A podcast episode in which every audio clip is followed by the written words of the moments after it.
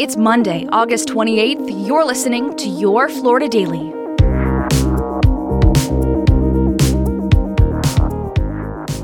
I'm Katrina Scales.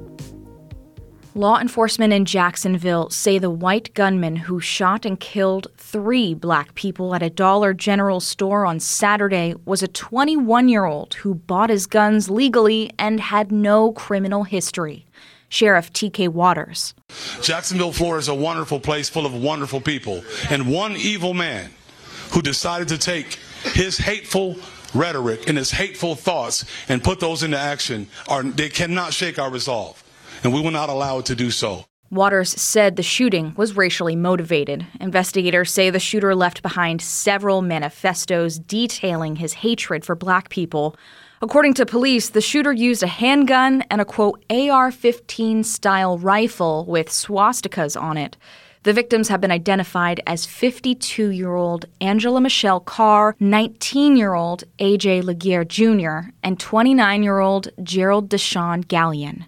Governor Ron DeSantis said the state is working with nearby Edward Waters University, a historically black college, after it was discovered that the shooter first tried entering the campus before carrying out the massacre at the dollar store.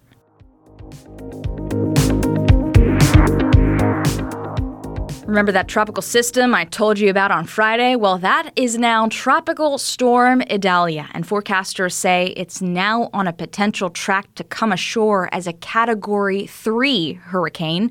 As of this morning, Idalia was about 125 miles off the western tip of Cuba, with max sustained winds of 65 miles per hour. The current track shows the storm strengthening over the Gulf of Mexico and making landfall somewhere in Florida's Big Bend.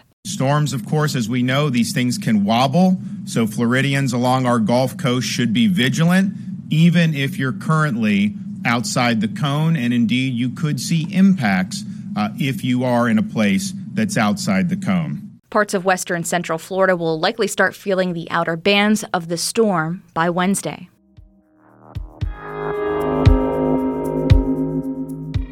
And if you do need to stock up on hurricane supplies, you won't have to pay sales tax on most items. The state suspended the sales tax on hurricane supplies for the second time this year.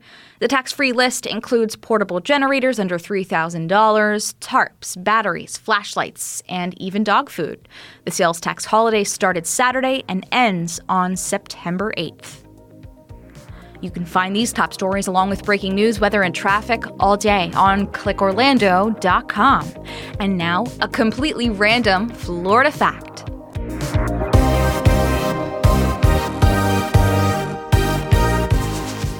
A mile off the coast of Key Biscayne are the remnants of a neighborhood at sea. Stiltsville was built in the 1930s as a collection of houses on stilts above the water. At its peak in 1960, there were 27 structures on the flats, but hurricanes and fires made every building relatively short lived.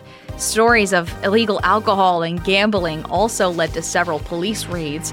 Today, you can tour the abandoned homes from a boat. Your Florida Daily is produced by News 6 WKMG in Orlando. I'm Katrina Scales. Subscribe for new episodes wherever you like to listen.